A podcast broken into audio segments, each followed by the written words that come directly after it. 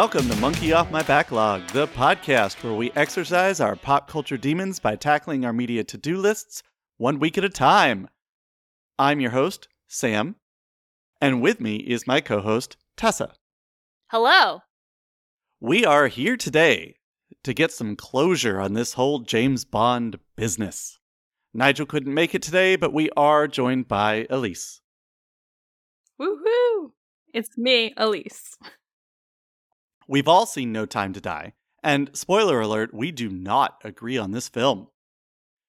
We're going to be talking spoilers in the film, so if you haven't seen Daniel Craig's final outing as Bond yet, come back when you've seen it. So this movie is Daniel Craig's final outing as James Bond. It is meant to tie up the previous four films.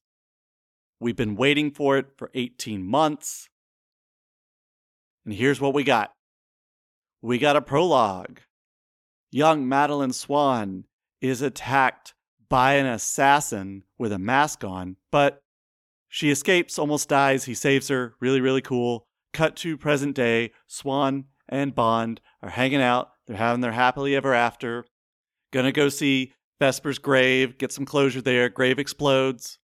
Bond comes to the conclusion that Dr. Madeline Swann has betrayed him he gets so angry, he rage quits the relationship, goes off the grid. Time passes, so much time passes that a new 007 exists. Felix Leiter, meanwhile, finds Bond, asks him for help for a mission in Cuba. Bond, Leiter, and a new CIA agent go to Cuba. There's a thing with a Russian scientist. Blofeld from jail tries to kill Bond, but there's a betrayal, a twist of fate. Everybody from Spectre dies except for Blofeld because he's in prison. It all has to do with this thing called Project Heracles, which is uh, nano MacGuffin bots. And so we find out Blofeld is still behind this. Bond goes back to London and meets with Blofeld, who will only meet his therapist, who is guess who? Dr. Madeline Swann. Bond tries to get the information out of Blofeld. He said, well, really, you know, I, you know, don't get so mad. But he antagonizes him so much. Bond, you know, throttles him a little bit. And because of the MacGuffin nanobots, Blofeld is now dead because he's not the big bad. The big bad is the masked guy from earlier. They figure this out when they go, when Bond goes to Madeline Swann's childhood home, and in her childhood bed is a child who she insists is not Bond's child plot twist.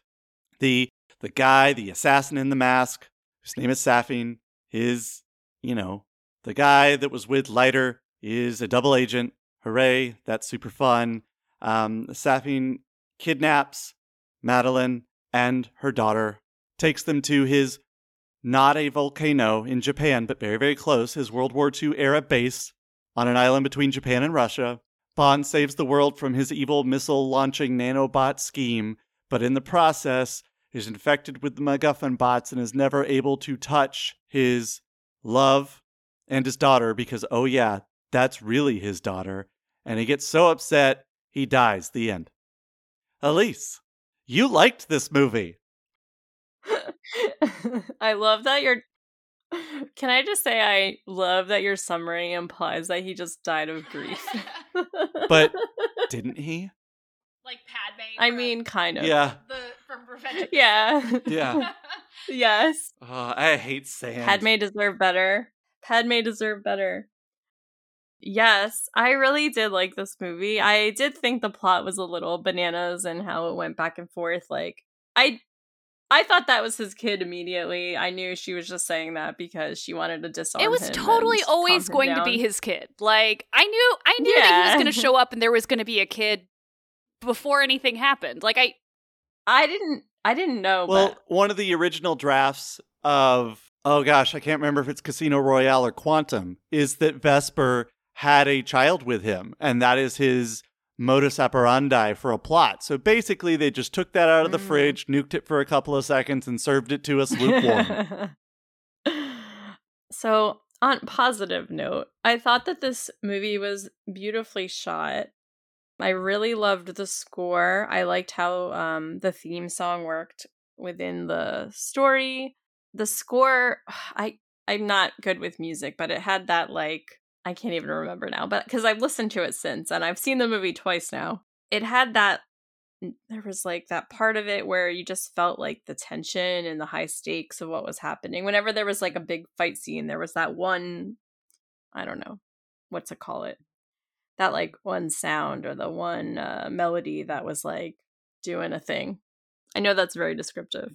I like that this felt a little bit different from our typical Bond. You know, we had a flashback at the beginning, which is something I don't think we'd had before, and especially not one from a different character than Bond. Um, it was Madeline as a child. Um, the cold open was like extremely long, but I I did speak with a friend who had not seen that. I the second time I saw it, one of my friends had only really seen the last two Bond movies, and she was like, the part with Madeline as a kid, like she's like, I would have understood the whole plot without that. So like, if you're compl- if someone's complaining about it being too long, that could have been a part where they shortened it. But I felt fine, and I honestly didn't feel that the movie went on too long for me. Yeah. So you mentioned that you have been listening to the score. Could you give us your thoughts on one, No Time to Die, the Bond theme, which has been out as as Sam has mentioned elsewhere. Billie Eilish has written and produced an entire album since she originally released that song for this film. Right. And their use of Louis Armstrong's All the Time in the World at the end of the film. I felt that the tone of the song and some of the lyrics really kind of summed up Bond's mood at the end of the Holds Open I should have known I'd leave alone. Like he it's basically like I made a mistake by trying to trust someone and get involved with someone again. You know, it obviously had happened with Vesper also. So he just felt like why does this keep happening to me? why are these ladies betraying me so much? So I just felt that it was a really good summary of kind of if you um weren't paying attention. With regard to the score, I actually found that earlier in the movie there was parts of we have all the time in the world like within the score uh, and i forgot the track name but i had sent it to a friend because i was like pointing it out and i also felt that or felt um, i also thought i heard a little bit of skyfall in the score as well and early in the movie yeah after the flashback madeline and Bond are driving and she's like, "Oh, can you go faster?" And he's like, "I don't need to go faster. You we have all the time in the world." And I at that point I kind of felt like, "Okay, I should have known someone was going to die at the end, but I didn't really it didn't really hit me." That was that was the moment in the movie where my soul left my body. And the reason for that is that's when I knew this movie was going to be a pastiche. It was going to be a greatest hits compilation Right. And that's yeah. Yeah, and so I think that this the track Matera might have had a little bit of We Have All the Time in the World from Louis Armstrong, like the instrumental, and then I'll be right back at the beginning, I feel like had a little bit of Skyfall in it. Yeah, and we definitely hear Vesper's theme when he goes to her grave at the beginning of the film. We hear a little sample of that song. The No Time to Die song gets sampled whenever Madeleine and him have like a tender right. moment. And of course, like that yeah. intro, like the the entire intro references different parts of this five movie arc that we've seen because we get like little visual glimpses of like the the playing cards like from Casino Royale, we get little glimpses of like yep. the different characters mm-hmm. from the different movies as well. And that intro directly references Dr. No by having the little animated the dots. Yeah like the, oh, the, dot- the i thought that was really interesting yep. and we can talk about safin as a character here in a little bit but that intro definitely was giving me some dr no vibes as well. I i agree. I thought of dr no as as soon as the theme started and they had the little dots all over the screen. Yeah good call out. So we all know that you're here for like the emotional side of Bond, which this movie definitely wants to delve into like his psyche and like you said, like his feelings of betrayal for me, I had a really big problem with the tonal shift of this movie because it wanted to do some like classic Bond things. Like we had that whole scene with Ana de Armas, and I wanted to live in that scene, like the scene where she plays Paloma and they're they're infiltrating a Spectre party and the the the audio is all through like the earpieces, which I thought was really clever. And it's like very classic Bond. Like that was really fun, and they were doing a, thing, and it was a fun little action set piece. But then those types of moments were interspersed with just these very like bleak emotional like things and i i just i felt like this movie for me couldn't figure out what it wanted to be like there it wanted to be classic bond but it also wanted to be like this different kind of emotional action movie and i don't know if it blended that as well as something like on her majesty's secret service does you know here's the big problem we want to okay so the first movie ends with vesper dying and we got the guy in the trunk Okay, so we're going to pay homage to that by having the grave, you know, basically the sins of the father, and the dude in the trunk's the father, right? We just don't know that yet. And then we get Quantum of Solace, which is all about the father and daughter relationship and how she may or may not be involved in Spectre. The most positive reading of Quantum of Solace I can give you. And then in Skyfall, it's really about the emotional impact of M if you you know that that stupid Union Jack bulldog shows up in the garage, but but it's all about that tension. Yes.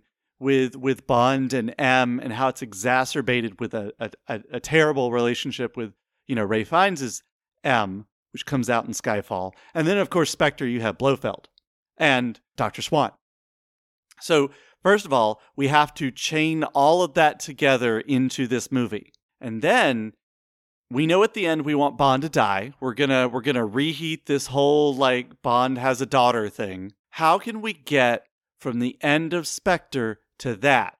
Okay, well, if I do this, I have to do this, and then we have to do this, and that's partially why I read the plot summary the way I did because it's not cohesive. It's chaining events together to create a causal relationship that is nothing beyond if this happens, then this happens. There's no narrative logic beyond that. I also really didn't like that they killed Spectre and Blofeld in this movie. Like, it just. It felt like the scene at the beginning of A View to a Kill, where it's just them like flipping off uh, the dude who owned the rights to Blofeld by having him die super easily. Like, it just felt like they were building Spectre up so much because Spectre's obviously like this iconic Bond, you know, villain I, I almost wish they would have just like not had Blofeld in it. Like they had been like at a different party or something. Like it just felt like Spectre was a plot device to get Bond back in the game. It didn't actually it felt like they were really undermining all the work they had done in those first four films to like lead up to Spectre just by being like, "Oh, JK, like they're all dead now." It just I I don't know. It was moments like that that really made me feel a little frustrated with this film so one of the things that that you talked about when we got out of the theater, I, I don't know if we've talked about this on the microphone, but the first two big movies we saw in the theater were Fast Nine and Black Widow, and we did not have the same takes on those movies. And I remember telling you that I thought it was awful No Time to Die when we got out, and you were like, I'm so glad we agree on movies again.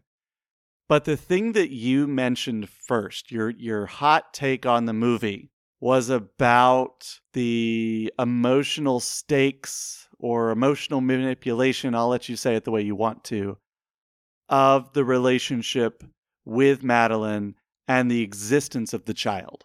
Yeah, I really disliked what they did with Madeline in this, mainly because the the way and maybe maybe I just need space from like the marketing of this particular film, but the way that they set this film up was oh, this is going to be about her secrets. It's going to be about how like she was actually involved in Spectre or something worse. Like it was very much even the beginning of this movie is very much about like her like her past and her secrets and like what are her secrets and her secrets will destroy Bond her secrets turn out to be zero things except for the fact that she was pregnant. That secret happens after she and Bond are together. Like I I just didn't really understand what they were doing with her character in terms of like her backstory. Like I thought we were going to find out that like Rami Malek's character had like raised her actually or like she had trained with him. Like you know like I I expected there to be more of a past there besides the fact that she's a mom and it that's what it ki- kind of felt like by the end of the movie is that she was just Bond's baby mama. Like that that's all it kind of felt like to me that they had done with her as a character. And it didn't really feel like there was any payoff to this whole like she has secrets and those secrets will destroy you. Well, actually the secrets are that she's a mom. I would not disagree with that. I do feel like it was a little underwhelming.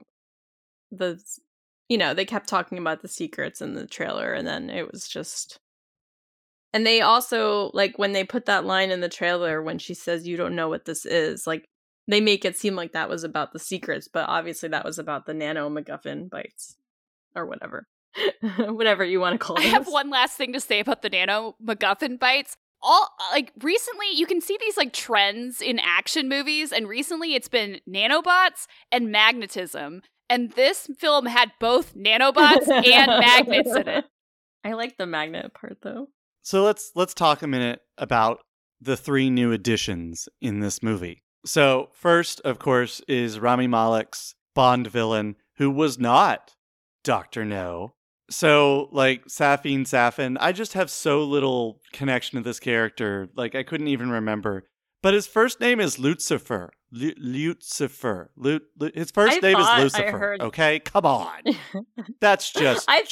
thought they said that, and I was like, okay, I'm just gonna call him Seth. Now, I, I will say that the I'm not sure if it's the same poison that was used by a Russian agent in uh, England a few years ago, but it's the same kind of weapon that produces the same effect, that facial disfigurement. But all that Rami Malek was tasked with in this film, how'd he do? I mean, I think he did all right. Again, I'm not. I've said this before. I'm kind of tired. I'm kind of over Bond villains being disfigured. Like, all right, fine, but he. I really wish that he was Doctor No. Like they kept like making these parallels between him. Like he has his own island. He's like dressed in this like pseudo like tunic. He just like he. I mean, yeah. He, there there are scenes where where James and and the other double O are like running down these hallways that are supposed to be like callbacks to the him crawling through the reactors in Doctor No. It just it seemed really weird that they were trying so hard to evoke Doctor No without actually just having him be Doctor No. Like we already rebooted Blofeld. Like why are we not rebooting that character? You know, one of the hallmarks of the James Bond franchise are the production designers going, Hey, did you know this thing on Earth existed? And like making it a thing. I feel like the discussion was, Did you know that there are islands like Japan just keeps going until it hits Russia? Let's do that. What what did what did you think about um Safin? he was fine. I I don't love Rami Malek like in general. Mm. That is based on me seeing one season of Mr. Robot and nothing else, so I can't even say that it's like an informed opinion because I had no interest in Bohemian Rhapsody. I love Queen, that's why I had no interest in Bohemian Rhapsody. I thought he did okay with what he was given. I don't know that he was given that much, but also like I don't need a Bond villain to like do that much anyway. So I I, f- I feel like it didn't it didn't bother me, even though like it was So, just fine. This film has the requisite number of Bond girls, which is three.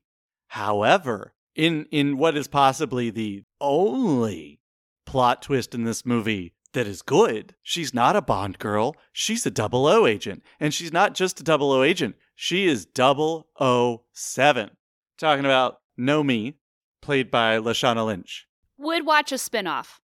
Like I I really Yeah. liked her. I thought she I, I wanted like- her to be on this on the screen more. Like I was more interested in knowing about her 007 almost than I was the Daniel Craig 007. yeah, I really like if the next movie was just Lashana Lynch, like I'd be like, cool. This is Bond. This is Bond now, but it's not Bond. It's just 007. And she's the one who almost says the title of the movie when she kicks that Yeah. guy off of the thing and says "Time to I die." mean, Like that was like, the part where I most was like, racist "Yes." thing, and she's like, "Nope, it's time to die." Nope. Yeah, that was pretty awesome. That was good. You know, you, you you've talked about Doctor Swann, them trying to do something with emotional stakes and kind of, you know, just killing the legacy of the Bond girl and, frankly, dishonoring the memory of Tracy. And then we have this plot twist, not a real Bond girl. So, you know, you could be forgiven if you thought this this sequence in the middle just doesn't fit in the movie because it doesn't. But what they did was we have to have an actual Bond girl, like a like a, you know, honor the past, just very attractive, very cool Bond girl with no emotional stakes, no inversions of gender and blah blah blah, just just put a, put Ana de Armas in the spy who loved me dress and let's go. And let's give her a cool name, Paloma. I'll let you go first on this one, Elise.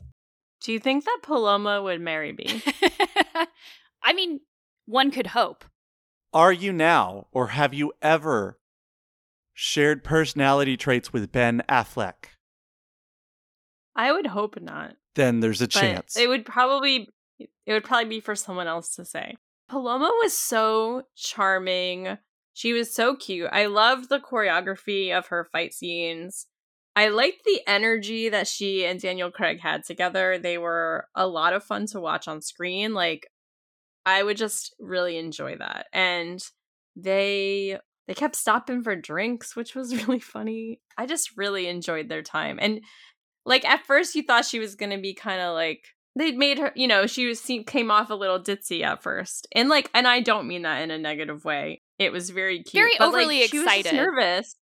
Yeah, like she was so excited and it just kind of reminded me of my favorite character on Star Trek Lower Decks. Tendi is my girl Tendi is always just really excited and up for everything and it just I really resonate with characters like that. Like cheerful and happy. And I think one of our first reactions, like both of us when we got out of the theater, was to text each other, It's the spy who loved me dress. It it is definitely a callback to Agent Triple X's dress from The Spy Who Loved Me. What did you think of the blue dress? Obsessed. I I want to wear it. I do I want Paloma or do I want to be Paloma? Probably it's the eternal question. I love this scene. I like you. I love Daniel Craig and Ana de Armas's chemistry. I would watch them in any movie together. Like, yeah, like I mean, and it, it's not even like really romantic. Like, there's a little flirty edge to it, but it's just a very like they are two people who just get along and like do good work together. I wish that scene was the movie. Like, I wanted that to be the whole movie. So, okay, let's let's just take a moment and if you have anything to say about M, Moneypenny, Q, Leiter, Tanner, here's your chance. I will start you off with the question. Why is Q the best character in this movie? Go. Cuz he's queer. Because he has Yeah. cats. You know, yeah, that cat was real cute.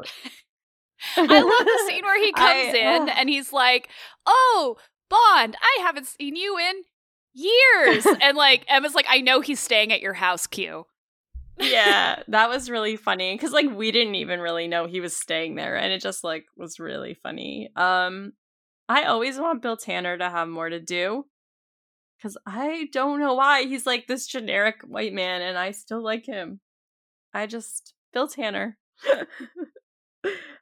I don't know. That's all I have to say about Bill Tanner.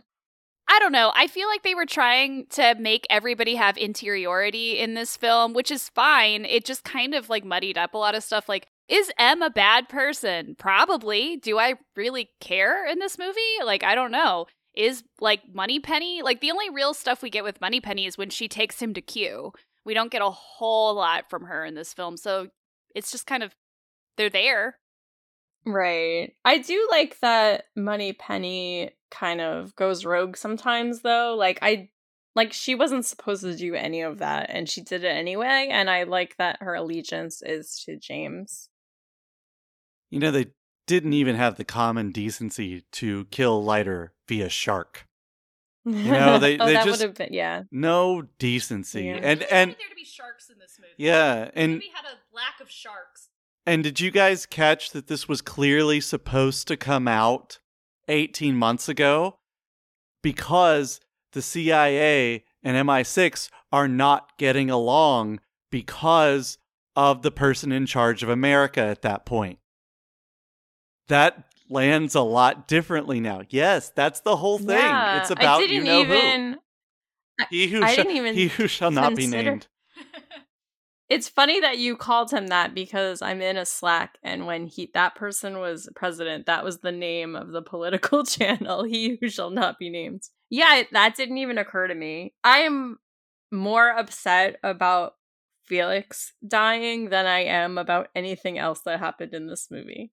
And I don't mean like upset, like angry. Like I, I'm, I think it's clear to me that they're just going to probably reboot this and have all new actors and as I I said it earlier before we were recording like even if they were not going to have a different actor play M I feel like they should now because Mallory is going to get arrested because he really screwed up pretty bad.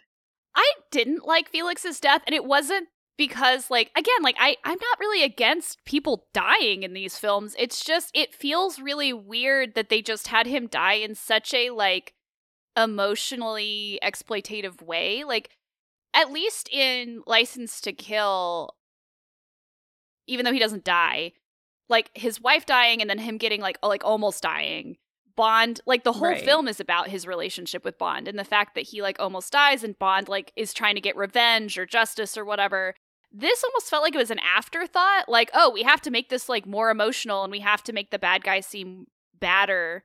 So we're gonna kill Felix off. And I, I don't know, it just didn't hit me right. As much as I love this version of Felix, like I do love like what they've what Jeffrey Wright has done with this character. I just it didn't feel like like there was one reference maybe to Felix later when he kills the guy who killed him, the double agent, Yeah, Logan. but Ash. there's not a lot of like follow through or like yeah, to me it just it felt like fridging except for with Felix instead of a lady. no, I I understand cuz like I do feel like, you know, we have we have um License to Kill where James is like clearly in Felix's wedding. They're very close. I do like Jeffrey Wright in in the role of Felix, but I would say that I kind of agree that they haven't like he's Bond says to Logan, I had a brother, his name was Felix. I don't think they showed us that their relationship was that strong.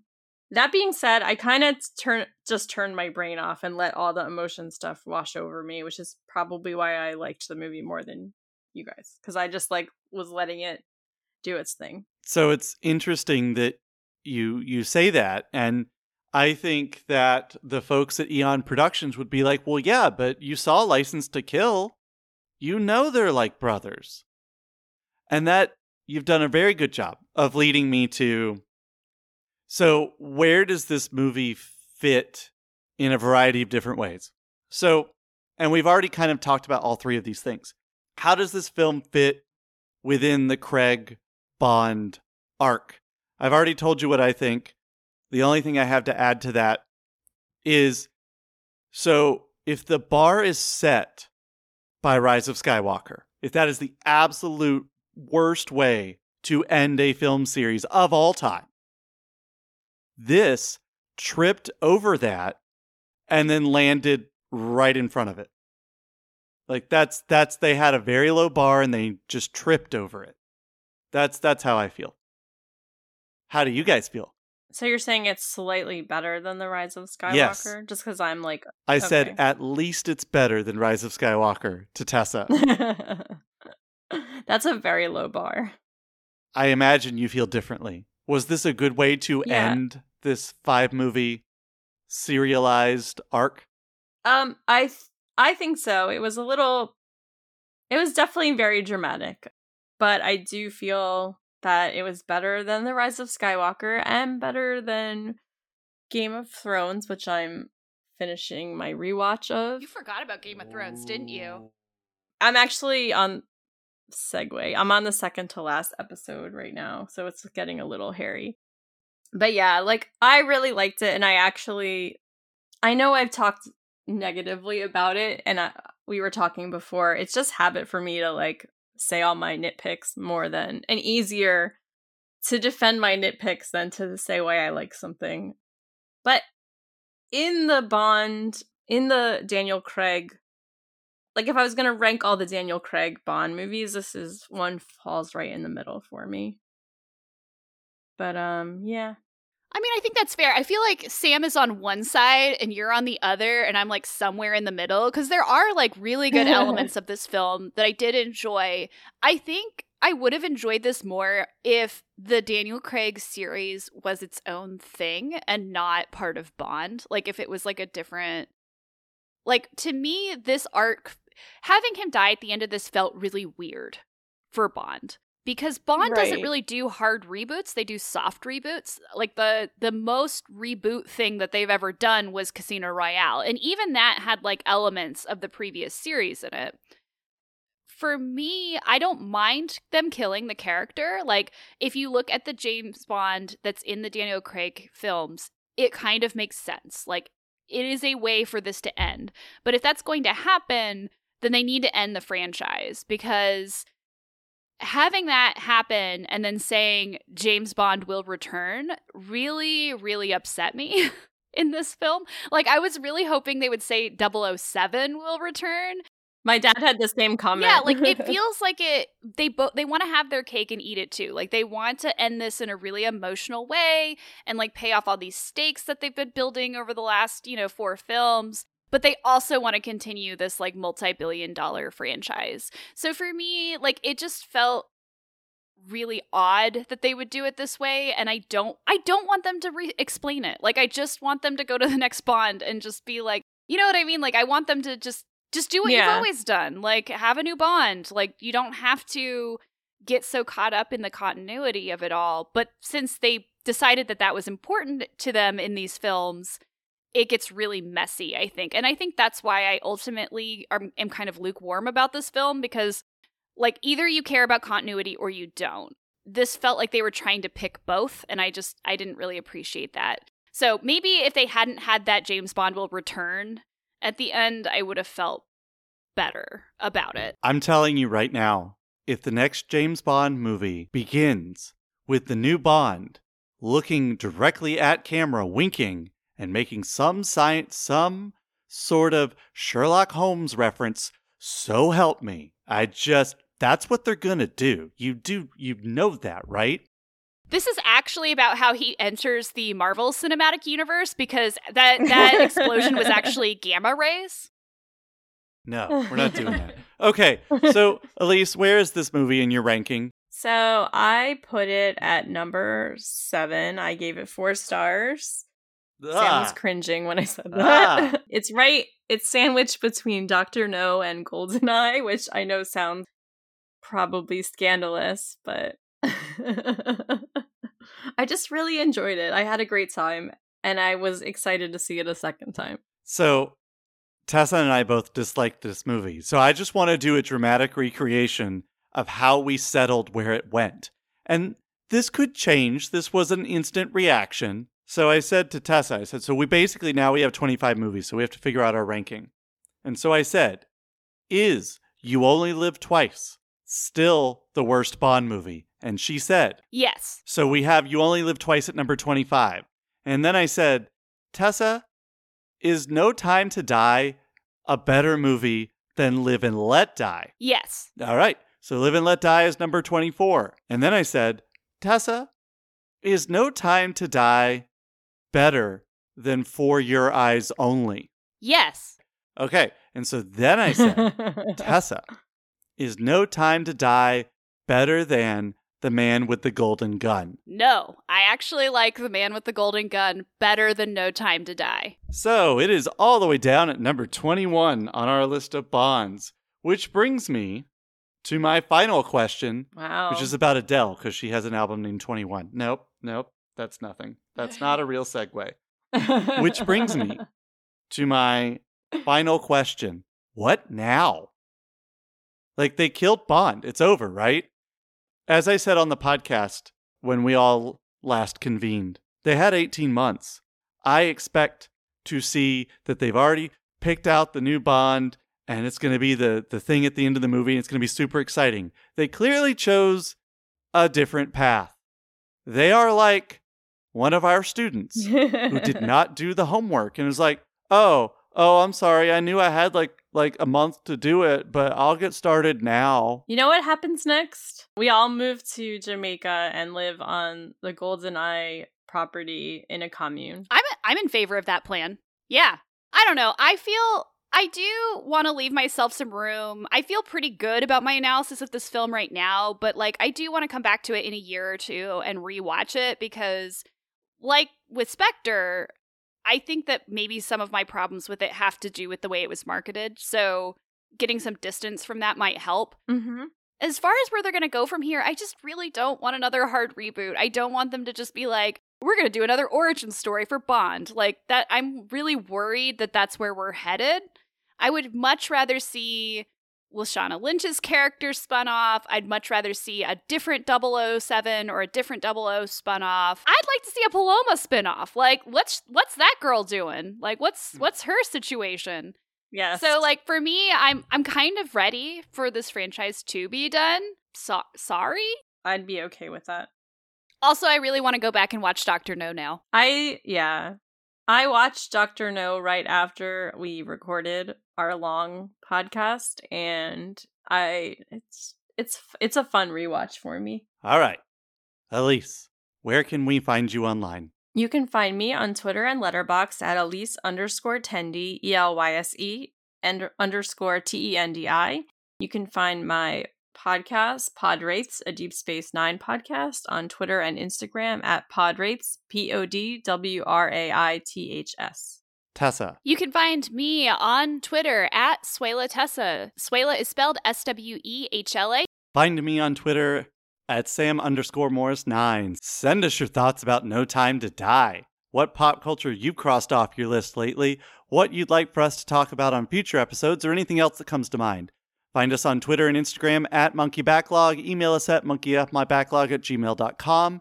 Visit our website, monkeyoffmybacklog.com. Our theme song is Hot Shot by Scott Holmes. Can be found on scottholmesmusic.com. Please rate, review, and subscribe on iTunes. Follow us on Spotify, Stitcher, Amazon Podcast, Google Podcast, or wherever you listen to podcasts. Get that monkey off your back.